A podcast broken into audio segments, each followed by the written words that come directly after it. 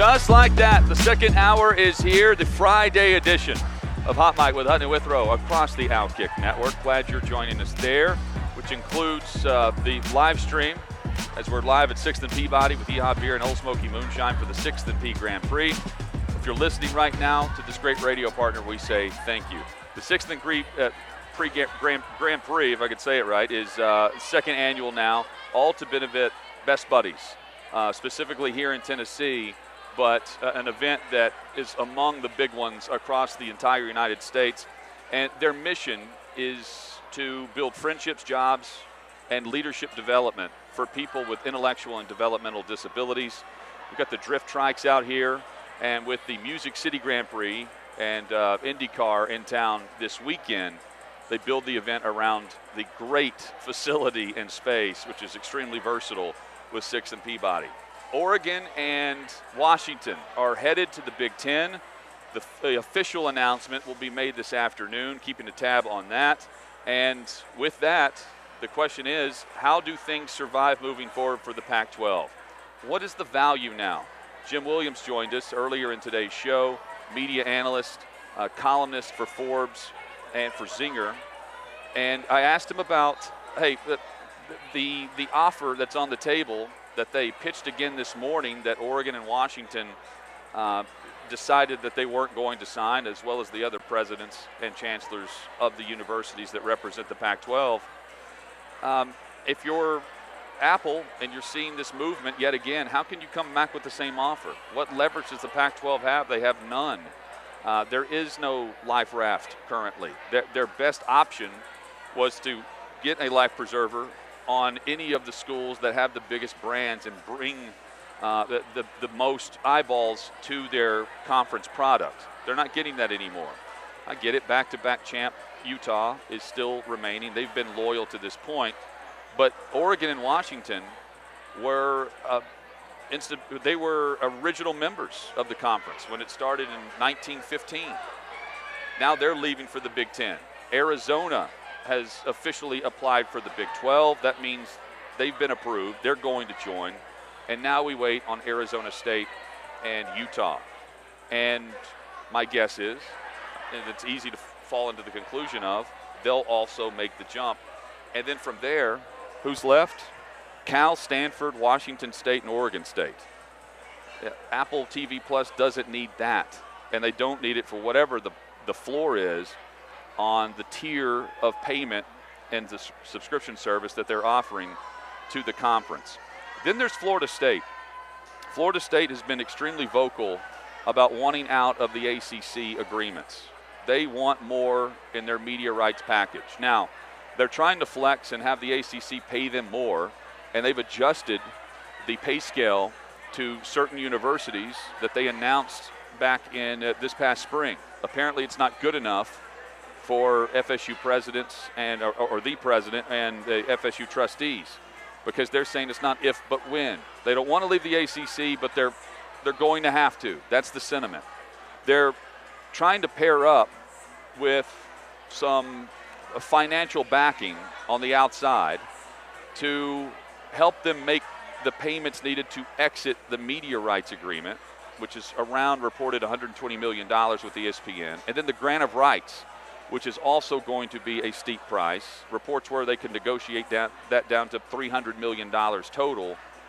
We'll see because they're strong arming the conference right now, but I don't know if they necessarily have the type of leverage that is necessary unless they find the private money in order to cover them while they make the jump to a presumed top conference, Power 2 conference, meaning the Big Ten or the SEC, but they need a partner to go with them. And their partner right now with their media deal is ESPN. ESPN also has the rights, of course, moving forward to the SEC. The SEC is the most logical landing spot for Florida State. I would say that for Clemson as well. We know the SEC really wants Clemson. Uh, but if the Seminoles don't bring much added value to the broadcast partner, because ESPN already has their rights locked up through this grant of rights and through 2036, don't you sit back and think, what about value of other programs that we could add in that bring more to what we're looking for? FSU has a great brand. they haven't been great in college football recently. They feel like they can't be great unless they're going to get more annually in the media contracts and compete with the Big Ten and the SEC. And to do that, they need to be in the Big Ten or the SEC. It's a jam packed day uh, here at 6th and Peabody, and it's all to benefit Best Buddies of Tennessee. Will Macon is the director for Best Buddies here, and uh, we're back for a second annual event with Old Smoky and Yeehaw Beer. Um, and we've got the moonshine going, we've got the beer on tap, and we've got the drift trikes racing. And what's a it's a cool event, and it's on the uh, right on the doorstep of a big event here in Nashville with the Music Yep. City Grand Prix, and it's a great chance to raise uh, big funds for an event and, uh, and a, an organization you're passionate about in Best Buddies. Tell us about it. Yes, sir. Well, I don't mean to interrupt Florida State, you know, football talk. That's I all right. Got a lot to talk about. I know. They, with- they, they love Florida talking about it State. too. Yeah, do they ever? Um, yeah, I went to Vanderbilt, so I don't have a lot of room in that conversation either. It's You're all set though as a Vandy fan. You're in the SEC. you No, know? and I hey, who knows? That's their problem. Dark horse. They're in dark the horse. SEC. They don't They're like it. super, super dark, very dark horse, but a horse nonetheless. Um, actually, that's how I found Best Buddies. Yeah, we're really, Really? excited to be here and with Six and Peabody. I'm from St. Louis, Missouri. Came to Nashville to go to college at Vanderbilt and stumbled upon Best Buddies, and I kind of found the right friend at the right time for me. Uh, it was a young man, Brian, with Down syndrome, and he's like one of those guys. By letting his own light shine, he gives you permission to shine too. He's just so authentic and pure in himself, and he made me feel com- more comfortable leaning into myself and being who I was. And when you're a freshman in college, that's the kind of thing you cling on to and fall in love with. So that's how I personally found Best Buddies, but that's what Best Buddies does for people with intellectual disabilities across Tennessee is find friends, find jobs, be included. and uh, find jobs, friendships, uh, leadership opportunities for what's available, right? And the, the job gives you a purpose, right? Yeah. Um, and it's it's for those with intellectual and developmental disabilities, and that the mission is to also find more inclusion within jobs in the workspace and finding a purpose for them on a day-to-day basis, right?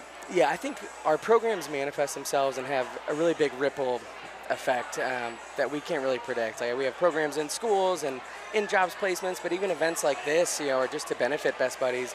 But I think through it, if we have participants out here through getting to know our mission, people end up leaving with a different understanding of what people can do and just what inclusion looks like. And uh, so we have programs starting in elementary school and going all the way through college. We have an adult friendship program all in in Tennessee. We have programs in about 100 schools across 21 counties and over 5,000 participants statewide, and a jobs program, about 50 different employers across the greater Nashville area as well that have hired people with intellectual disabilities. And uh, not because it's the right thing to do, but because it's the smart thing to do, that people are capable, and by including people of different backgrounds and perspectives, that's how we find that we get to the best answers and solutions is when we bring in all these different perspectives and hopefully get to you know the best end point. We'll make it our guest here on Hot Mic with Hutton and Withrow, uh, the director for Best Buddies of Tennessee. You can go to bestbuddies.org for more information on how to help. Um, and helping out is exactly what Old Smoky Moonshine and Yeehaw Beer are doing. They're donating $2 from every tasting at either bar today, and it's headed straight to Best Buddies. They've got a 20, it's a 20 or $25 entry fee. Whatever it is, it's not enough based on the course they've got set up yeah, I was thinking the exact same. Uh, and that We're- goes directly to you that. guys too. And then the the, Yeah. the, the winners of each race, these heats, go into a uh, a drawing, and then that person, uh, the winner, one of the winners, will be drawn, and they get to compete for the the trophy Yeah. that uh, we have here on site for a second consecutive year. Yeah, Sixth and Peabody are such a wild and amazing partner and organization. We got introduced to them, I guess, last spring. Uh, we had a mutual connection uh, with Montgomery Bell Academy. They're one of our big partners. I think the owners of this beautiful establishment have a son that goes there and was involved in Best Buddies. So they did a give back for us last year, and we ended up kind of parlaying that into ooh sports term, parlaying that There you go. into. You I, know, I uh, always lose my parlays. of course. Yeah, that's they love that. Um, into a presenting sponsorship for our friendship walk last year, and so that just kind of kicked off things. And uh, we recognized them at our annual event where we invite our whole community just to come out and walk for inclusion. Uh, and that was really just the start of it. But then around this time last year, you know, Preston reaches out, is like, Yeah. "Hey, I got this event. We're like riding tricycles around the property, and we want a charity partner. Could could you guys do it?" And Um, you said immediately yes. yes, of course. Yeah, Uh, we- only do you know a couple tricycle-based events a year, but you know this was one we were happy to add into the fold. Um, yeah, they're just amazing, and like they can pull things off that not many other people can, and so they returned as our presenting sponsor for the Friendship Walk. This year, they supported our gala. Uh, we got to be a part of this conversation and planning and helping take this event to the next level. I do think Preston and the team here have identified a really fun, uh, cool. engaging part to the weekend and something that could only grow in years to come. But uh, they're ridiculous. Just one story on our planning call with them. They have a few people on, and just the sentences that they utter don't seem real to me. Like talking about, oh, we got to get X, Y, and Z, and get the tricycles, and I don't know, these might spin. And it is hard to remember what we're talking about and the things that they can pull off. Um, just a really impressive attitude, and I think Preston's mantra is, "I've got a guy for that." And in our relationship, in a year and a half, he's definitely uh, put his money where his mouth is with that. Well, it comes with treating people the right way and having great friends and partners along the way. Yeah. Um, Will, if uh, uh, we have business owners, entrepreneurs, uh, and, and those that just want to get involved, how can they do that? Yeah, I mean there are a variety of ways. Like I think one of the best ways to get started is just to come out to an event and get to experience the mission. Like I think I can sell you hard on hiring someone with a disability, on sponsoring one of our events, on doing something like Sixth and Peabody. But I think realistically, before before you buy into something, you you kind of kind of have to see it to believe it. And I do think we have a mission that is uh, better experience than talk about. Like I can tell you about the importance of friendship and jobs and including people, but until you come out to one The of our like events and, and just experience it, uh, it's going to hit you in a different way. And I think make you as a business owner or leader more inclined to do what you can and and understand where you can plug in versus just me trying to say, do it. Yeah, I'm pretty Yeah. biased. I, I get paid to tell you to do things with Best Buddies and to try to get people to partner with us. And, um, you know, I like people to come out, experience something, come to this, and realize that you want to be a part of it. Uh, I think this is a great event, too. Like, obviously, I, every single person here is with friend, friends, enjoying, and we just want people with intellectual disabilities to have those same opportunities to make memories and be silly, riding around tricycles, do whatever it is that, uh, you know, hopefully a lot of people will look back on today and remember it fondly at, you know, until about 8 o'clock or so or 9 o'clock, and then There's some cool employees here Yeah. that I know are, are, are with Best Buddies For too. sure. You, you guys do great work. Uh, thanks for running it back this year, and Yeah. uh, we'll support it as much as possible whenever Thank Preston picks up the phone and says, "Hey, be on the stage." Uh, For sure. Well, I think all thanks. We appreciate the, the gratitude and thanks No to doubt, us, but all, all thanks go to Preston for sure and the team here. Good luck with Vandy football this year. hey, Clark Lea's going to do better than you think. uh, He's a- you he's don't know what I think, though. No. I, all right, guys, we're going to do another 20 here. All right, let's, let's dig into it. No, Clark- kidding, sorry. Clark's the best dude I've met Oh, in yeah? Nashville. He's, he's solid, man. I'm So, a big fan. I was there during the James Franklin era, so Yeah. as far as Oh. having high expectations go, I, I got to see I don't think Clark's leaving. two double-digit uh, win seasons, end of the year ranked. You know, brag on Vandy football while I can. Then I graduated from the College Derek football Mason playoffs years. 2024. Yes, sir. Yeah, You heard it here first. Yeah. Will, thank, Thank you, you. I appreciate it. Will you. Macon, he's the director of Best Buddies Thanks, guys. in uh, Tennessee and uh, bestbuddies.org for more information. Details on your screen if you're watching on uh, how you can get involved with the 6th and P Grand Prix if you're in the area. If not, again, bestbuddies.org. LSU, get this. So, across college football and any sport, there is no injury report like you get in the NFL. The NFL on a game week and the, the main practice days, Sunday kickoff, Wednesday, Thursday, Friday, there are injury reports released. Friday, the final report, they have to uh, assign a designation going into the game questionable uh, or out. Questionable, doubtful, or out. And in college football, you don't have that. Well, looking at the landscape we're in for sports wagering and knowing uh, the, the NFL, uh, in part, is doing that to create a competitive balance, but also because of the, the worry of uh, those influencing certain things or influencing staffs trying to pick the, the information out on who's hurt, who's not. That's a huge advantage for those that uh, own the house in sports wagering. Well, now teams have to give that, a, and they, they are hardcore about it in the NFL. Well, LSU is implementing through Brian Kelly a similar injury report. They're going to do this twice a week through their football program. This is now program to program on how they handle this right now across the NCAA.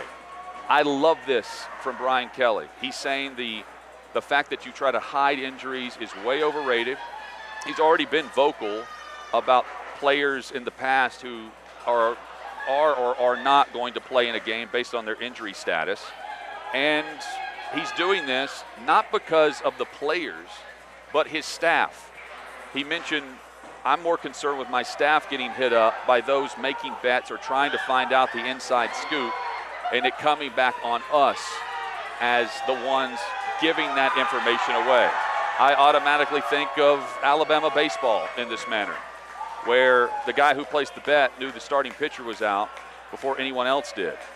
And he made such a large bet and demanded that he be allowed to make this cash bet because he had inside information. That's what got flagged at the pay window. Here, he's just putting it out there about who's going to play and who's not, and who is questionable and who's not, who's making the trip or not. And I hope other programs follow suit. They won't because college football programs and head coaches are paranoid about everything. And that's why I don't buy Pat Fitzgerald's deal that he didn't know what was going on, at least in some fashion, at Northwestern within the locker room. Coaches know. And if they don't, they have a liaison, a, a assistant, a, a player rep that is going to tell them those things.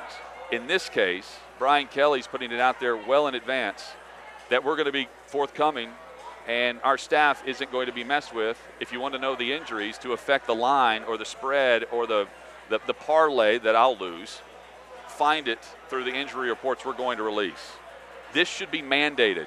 It's not, but it should. It's one step in many that college athletics must take to protect the integrity of what they're doing, like the NFL does. Tim Brando is next.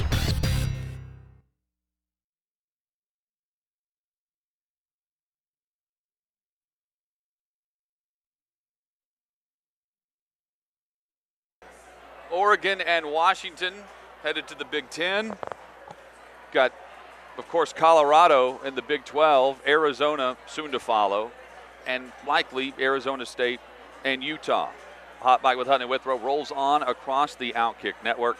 Coming up in about 40 minutes, Albert Haynesworth will join us here as we broadcast at 6th and Peabody with Yeehaw Beer and Old Smoky Moonshine. We say hello to Timmy B. Tim Brando, Fox Sports, joins us. Uh, well, here we are again, Tim, uh, yet again discussing conference realignment, expansion. We knew this was coming, and what are we, 22 days away from the regular season getting underway in college football, and it's dominated about 2024 instead of the upcoming season. yeah, that seemingly, Hut, is uh, the way it works in college football. We spend uh, all of our time talking about the um, uh, the television business, the uh, layers of bureaucracy of major institutions across the country, uh, what this president or that athletic director might have in mind. Uh, and yet, what about the blinking game, as we always like to say? We'll finally get into that pretty soon. I'm happy to report that Spencer and I will be working week zero in San Diego. And um, we'll have quite a conversation about San Diego State at that time because you might recall the letter that the, that they had sent, and then the money that was going to be transferred from lose from, from leaving the Mountain West to going to the Pac-12. Then all of a sudden it was like, oh no, we don't want to do that, and they managed to get the, their way back into the the Mountain West Conference, and that that may be actually prophetic because we could be looking at a, a cobble of teams from the Mountain West and a cobble of teams left over, probably four of them, Oregon State, Washington State, uh, Stanford, and Cal as the four, uh, you know, the last four standing in what is now the Pac-12 that we'll see at least uh, on paper and on the field this year. So, you know, listen, it's wild, but uh, you know, if you woke up this morning uh, and you started reading the scribes that that follow this closely, it, it looked as though the the Pac-12 presidents might stand pat and that they would have been uh, okay with an Apple centric deal. But ultimately, in the end, I think the bottom line to all of this is uh, when push came to shove, I don't think any of the athletic directors could recommend to their presidents that an Apple centric television deal with no linear television involved, uh, with incentives being really the future of their television money coming in, would be quite enough to convince them to stay intact because the money that's there uh, in a Big Ten deal is, as you know, very, very good. It won't be the same construct as what USC and UCLA have initially, but they'll get to the big money. They will. Uh, and the Big 12 deal is linear television. It's Fox, it's ESPN, it's exposure. And you don't have to worry about that. You know, these people that keep thinking, they're telling me that it's digital this, it's digital that. Yeah. Oh, I'm I'm all in. I believe that uh, streaming sports television is in our future, but it is not now. You know, it is not the big uh, kahuna right now. You want to be on network television and you want to know what your money's going to be. You don't want to have incentives built in over a period of time. So I think that's why we find ourselves in this position. yeah, and I mean, I think it's important to note, like you can have the streaming aspect. It can't be the primary part of your deal right. because, I mean, look at the offer that they're getting. Uh, they, they have one on the table, it appears, and they're not signing it. It's only going to go down, not up, based on everyone leaving. Right. The the, right. the the the linear TV deals, Tim, as you well know, they want the big brands on their main channels, and then you have mm-hmm. ESPN Plus, for example, that will air that would air hypothetically Oregon State, Washington State, right? And right, right. you need and, your big and, brands and, on the streaming because you want you want the subscriptions. And uh, at our place, it would be Fox. Okay, that that you start there, and then you want your your your next product to be on FS1, particularly in a weekend when, right. and maybe some of those really good games are on FS1 during the baseball playoffs because you've got the you know the LCS, LDS, and you've got the World Series. So there's some really good games that still wind up over on FS1, and then you still have those games on the Big Ten Network, which is of course uh, primarily owned by Fox, and and FS2 is also available if if if you have. Um, you know, games like seven or eight uh, games instead of five or six. So, um, and and but but Fox is really the only company that's not gone deep into the streaming. Uh, they really have concentrated on uh, news, cable news, and big time sports on their over the air network. And um, I, I, think that it's been proven in terms of eyeballs how many people are actually watching uh, network television.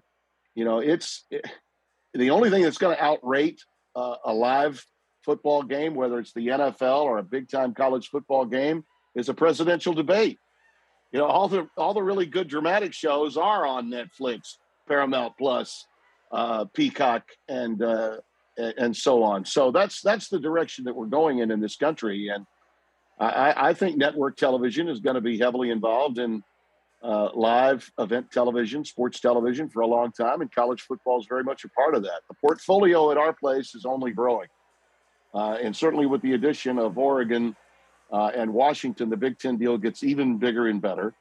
And the Big 12, in all likelihood, as you mentioned, is going to see Arizona, the, the corner schools, Arizona, uh, along with Utah and uh, Arizona State, follow suit.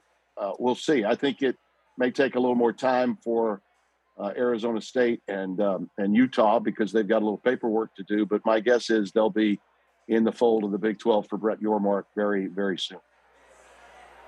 The great Timmy B, Tim Brando with us on Hot Mic with Hutton and Withrow across the Outkick Network.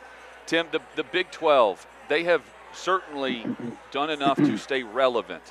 Have they done enough to stay relevant down the road? Are they a part? Do they have the seat at the table? two or three years from now, or is this a band aid? I've heard both arguments. I tend no. to think they're doing enough right now uh, oh, yeah. to, to move forward with plenty of confidence. Anyone saying that it's a band aid is an elitist, okay? That's just uh, filled with pomp and circumstance and wants to say that, well, if you're not in the Big Ten and you're not in the SEC, then you really don't matter. I, I've got no, I got no time for those people. Okay, they're elitists. Period. End of story. Um, you know, look at what the Big 12 has done recently. Uh, look how they were able to navigate through losing two of the biggest brands in college football and manage to get a deal that's worth more to the teams that are left remaining in the Big 12 than those schools made when Oklahoma and Texas were in their league. The reason for that was because they they weren't getting the same piece of the pie that OU and Texas were from the time the Longhorn Network was put in play which, by the way, was a $300 million mistake by the worldwide leader. Uh, uh, listen, the Big 12 is is got, definitely got a seat at the table. No, they don't have uh, any team that's got the same pull or the same draw that either Oklahoma or Texas have. But when you put together programs like BYU and those three out of the American Conference that have been so relevant, UCF, Houston, and clearly, you know, without a doubt, when you look at, at what's been done most recently in the American Conference with, with Cincinnati's major run into the, the final four of the college football playoff two years ago. My God, I mean, what else can you do? And you get BYU, which I think has an international following. If Utah does come into the league, and it looks like they will, Hut, the biggest rivalry the Big 12 will have will be the Holy War in Provo or in Salt Lake. And and that's a game that people outside that that footprint in the Mountain Time Zone care about and will watch. So no, they've got uh, their feet cemented firmly uh, I think, in a positive way for the future of college football. And it's time that we stop with this uh, Big Two and the rest are underlings conversation and Power Five and Group of Five. There are 133 Division One football programs in this country playing right now in 10 conferences. It may be nine soon with the Pac 12 folding, if that is in fact what winds up happening here. They could wind up merging with the Mountain West, although I don't know from a financial standpoint how that works because the Mountain West does have a linear TV deal that runs for quite a few years. Fox got that sewn up a couple of years ago. Uh, I mean, I think that the there's there's there's so much out there for college football for all of those teams. It's time we categorize it as this: Division One college football. Okay, put on your big boy pants, go out and play, see how well you do. And when we see programs that have done and emerged like TCU did last year, like Cincinnati did a couple of years ago, like UCF did uh, with an undefeated team a few years ago when Frost was there. It's time we give those teams their due. And and this categorizing and looking down uh, our noses condescendingly at other programs, that crap's got to stop. And this is one member of the media that's going to see to it that it does. Big 12 also has prime time. Deion, you say Deion yeah. to the Big 12 was always inevitable. Uh, yeah. I'm setting you up to, to let me know why. Why was it always a foregone conclusion? Well, you know, you can't go into Los Angeles now and get your great players. Uh, from the moment he was hired, uh, I, I, came on with you guys and I said, listen, I think this was in the works from the moment he took the job. Uh, Colorado, in and of itself, to me, was not a program that you leave Jackson State for unless Colorado had big plans, and they did. And I'm sure they discussed this with Deion before he took the job. Um, their footprint can no longer be out west for their success. From a recruiting standpoint, they want to get into the Dallas Fort Worth Metroplex. Who better to do that with than Deion Sanders as your head coach? Um, they bring great market value to the Big 12. Now, the one thing we can't say about the conference and if people want to be critical of the Big 12 and say, well, you know, they typically don't rate, they've got teams in Manhattan, Kansas, in uh, Ames, Iowa, in uh, the hinterlands of Stillwater, Oklahoma. Yeah, you're right. But when you add Denver, you add the, the Rocky Mountain region and you bring in the market of Denver. That's what Colorado brings. And with Deion, they bring even more than that. They bring national panache. They're going to lead off our season on Fox. Gus Johnson and Joel Klatt are going to see them two weeks in a row. You know, with the opener at TCU, and then the the following week they're going to be uh, at home to take on Nebraska, and kind of a remake of what used to be an old Big Eight rivalry when McCartney was winning and vying for pieces of the national championship.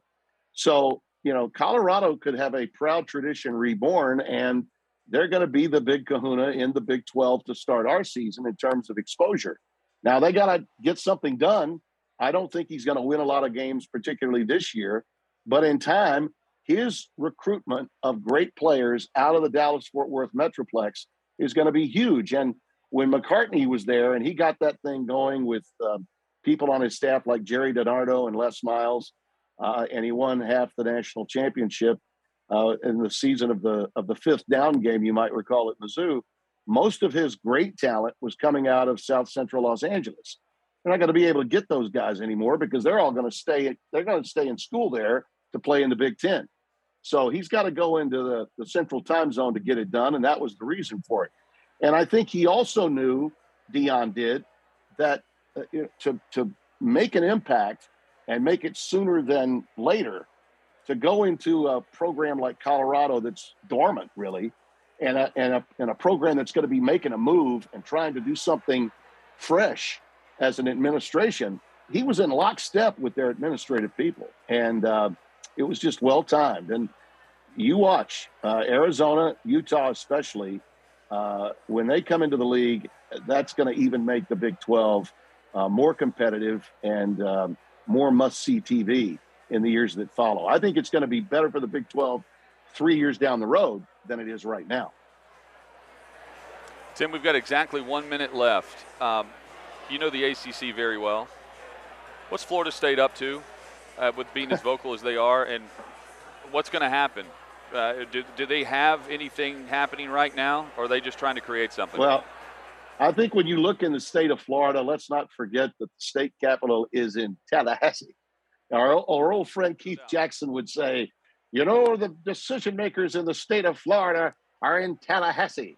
Yet there's a pack of wolves down there calling themselves Gators that are going to see to it to keep them out of the Southeastern Conference.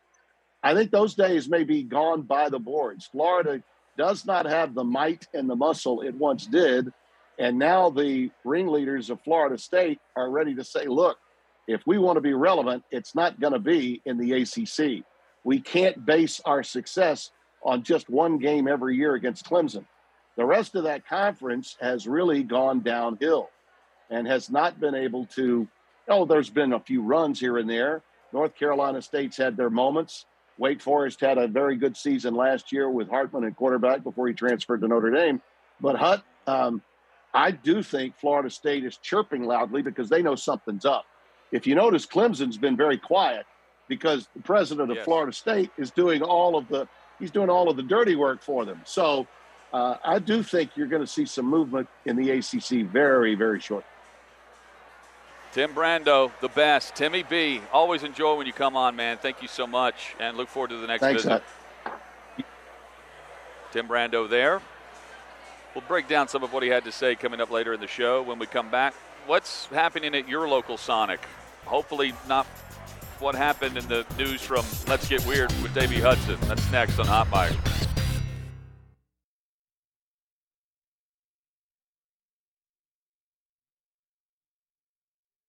6th and Peabody, our location with Yeehaw Beer and Ole Smoky Moonshine. The 6th and P Grand Prix was happening uh, behind us in about 20 minutes.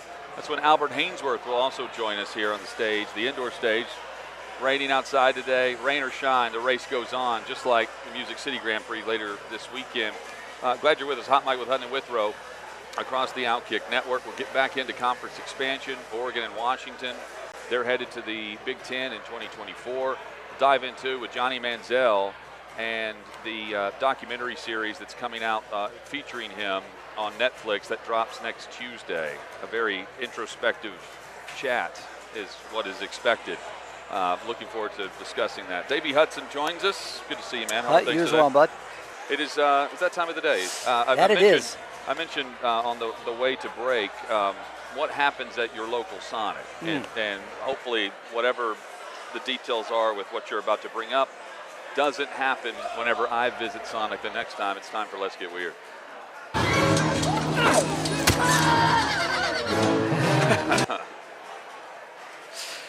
Anchorman yeah, uh, yeah. Brick Tamland. Uh, there, there were horses and a man on fire, and I killed a guy with a trident. Yeah, Brick, I've been meaning to talk to you about that. You should find a safe house or lay low because you're probably wanted for murder. Uh, it's, a, it's, a, classic film, uh, and best. it's one of those things to relate to our, our first story. I'm excited kind for of. today's Let's Get Weird. Yeah, fortunately, nobody died. I will, I will go ahead and say that at the, Which the is beginning. remarkable. Yeah, so uh, we go out to Tulsa, Oklahoma. 54 year old Clinton Collins. This man uh, is something else. He actually took a flagpole and decided to stab a guy in the head with it. Uh, as to the reasoning behind it, we still do not know. But it is it is one of those things to where uh, Hut, you and I we can speculate here in a, a, minute. But this happened at the the Tulsa at a Sonic in Tulsa. This man uh, they did not release the name of the guy who survived, but he literally was stabbed through the bottom of his neck, up and it came out his temple. So this it guy. went through his skull. The details. Yes, say. Yes. So like through through the bottom of the neck, up out. I, I don't know how he survived. Uh, that they are saying he could potentially lose, it, lose his eye, but he is expected to survive. Um, Stabbed with what? a, a flagpole, and it still had the flag attached. I mean, hashtag My America. So it's Wow, the American flag was on the other end. yes. And so when they were trying to get this guy in the ambulance, they actually had to like cut the flagpole in half just so he could physically fit into the vehicle. I don't know how this guy's alive. Um, Clinton Collins looks the uh, looks the part for, for this story. By the way, he, he looks like to, to me he looks like he's been propped up in the late 1800s for the death photo. That like it, it- the the Civil War era Yeah. death photo where uh, he would be wearing a suit presumably for that. But I mean, you know, he's he's arrested. He I don't know if uh, what he what was he on. I He's on something. I mean, I honestly, like, as far as speculation goes, like, I feel like this was probably a meth deal gone bad. Okay. And, and things got out of hand. I could be wrong. I don't know anything is in addition to, to what I have told you at this point, but I mean, something had to happen. We're talking about a Tulsa I- Sonic. I, I mean, The guy I- survived though, which blows my mind. Uh, through the neck, up through the temple, and the dude is alive. Yeah, I, listen. Uh, one of the stories that we had, or this did take place on Wednesday night, like 7:30. Um, but I remember a Sonic near my hometown. They had to shut down for a while because they were dealing meth out of the back of it. And so, like, I don't know if I'm just taking that and putting it here. I'm like, hey, they might have had something going on that was similar around there. But it was like, I mean, obviously, if you're selling meth, they have to shut that thing down for a while. Yes. Uh, but it was one of those things too, to where I think what got them caught was there was a certain order you would have when you ordered the meth, like through the drive-through. Like that's how you would do it. And somebody that was not exactly asking for that specific order ended up getting met. And so that's what ultimately led to things the, uh, shutting the- shutting down Yeah, there. they, yeah. they swapped the cups out of the bags yeah. or something. And it- Unfortunate it, for it- them. It, took like 18 months before they were able to get that up and running again.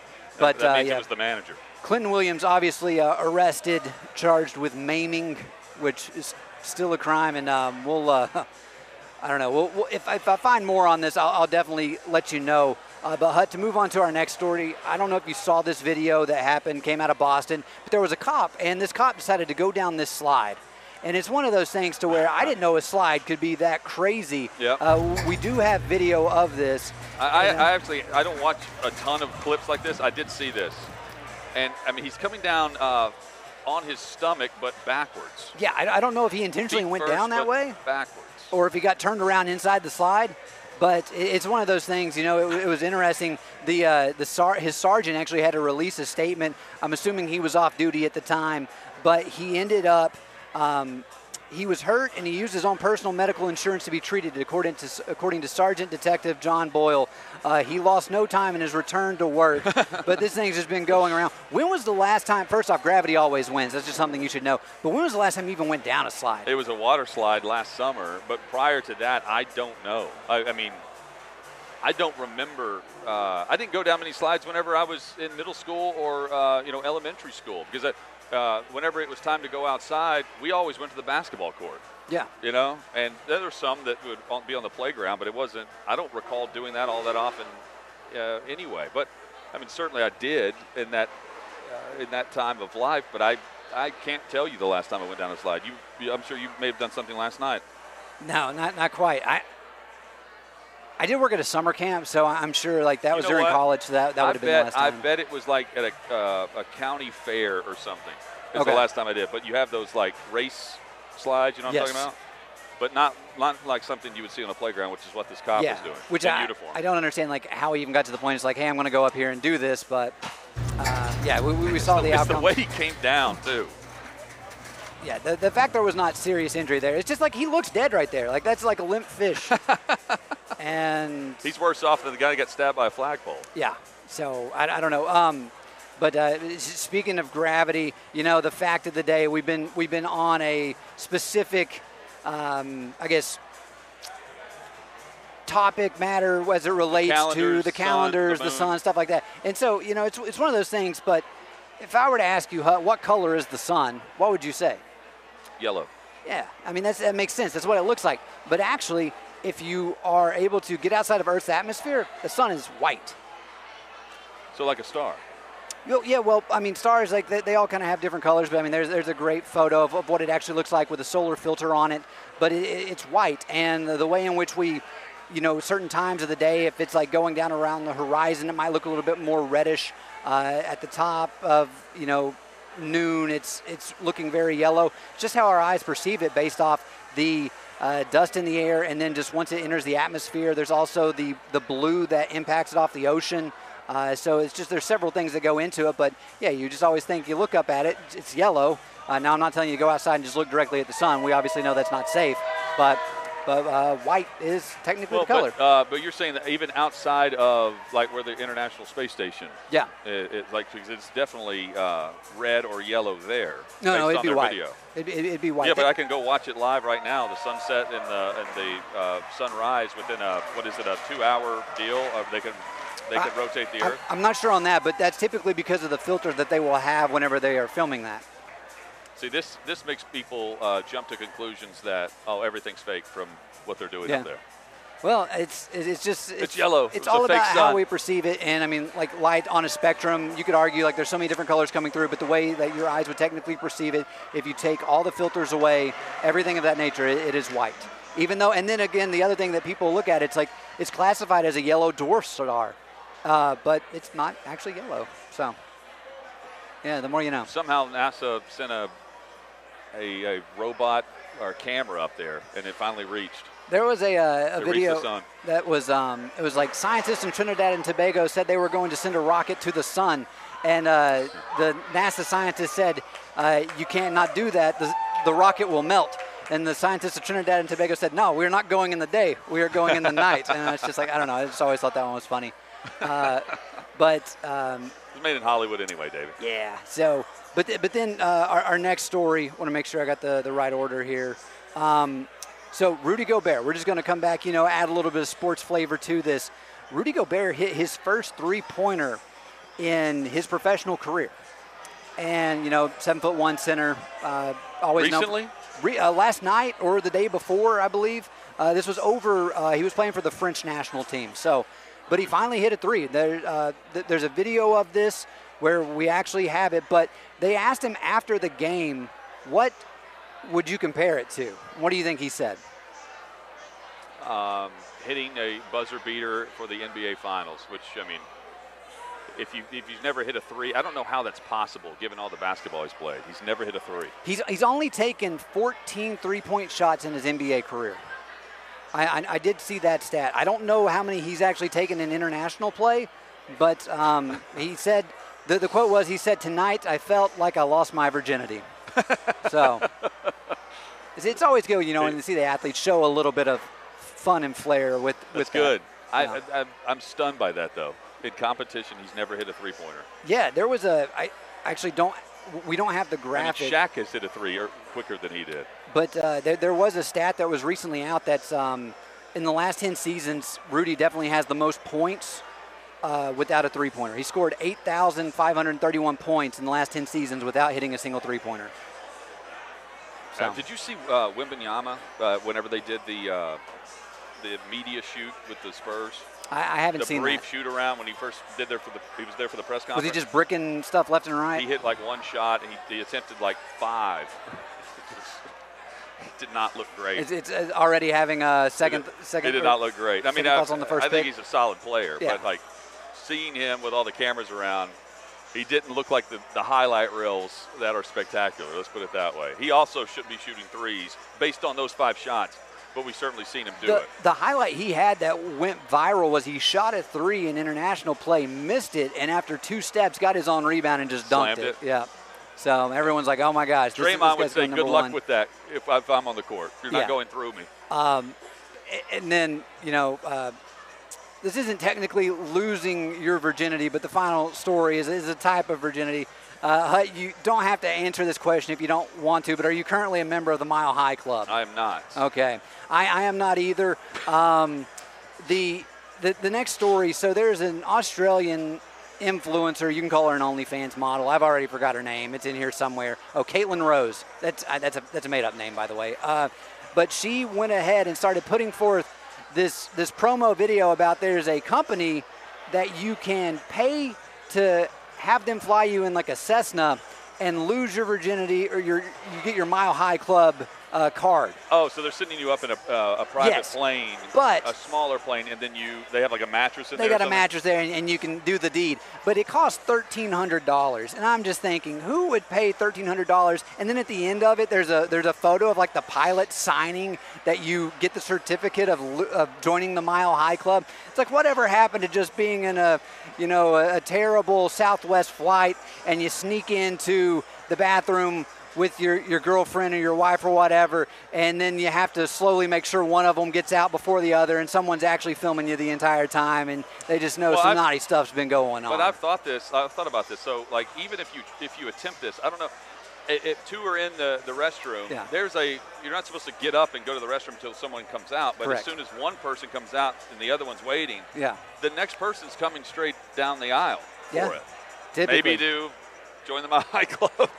I don't know. That video, uh, Love Cupid is the uh, name of the company. So I, I'm assu- I don't know if that's even in Australia. I just or Love Cloud, not Love Cupid. Love Cupid actually sounds probably a little bit Love better. Cloud. It, Love it's Cloud. It's a Cessna 4, a twin-engine Cessna 414. So- Imagine the pilot who came up with this. Well, and they also said the pilot can't hear you. They're like, Oh, oh yeah, it's like yeah, it's like he's, there's probably like a, a camera that he's got set up. You know, Yeah, no half it's these gonna be people live streamed that wanted to do this. Yeah, so it's just, you never know what you're what you're going to run into nowadays. I've already seen some stories that um, carry over into next week, but it's always something. you know, the the world it's it's going to hell in a handbasket if you ask me. Davey uh, did receive a text from a potential date, which we'll Yeah. have to hit next week. Yeah, that's uh, well, that'll happen uh, actually when I go back home. That's that's what was weird about it. So yeah, I gotta I'll be back home in a couple of weeks. She's a planner. Yeah. She's. That's so good. looking forward to that. I guess I'll uh, let you know how that goes. I'm sure I'll find a way to, to destroy that We'll be asking you relationship very quickly. So just I, I could just take this segment and just start giving her these storylines. We'll see how long it lasts before she decides to get up and leave. Let's get weird with Davey Hudson. Uh, weekdays here on the show. Coming up, live from 6th and Peabody and the 6th and Peabody Grand Prix. We've got the main race with the celebs, and Albert Haynesworth joins us on stage. That's next on Hot Mic with Hutton Withrow across the Outkick Network.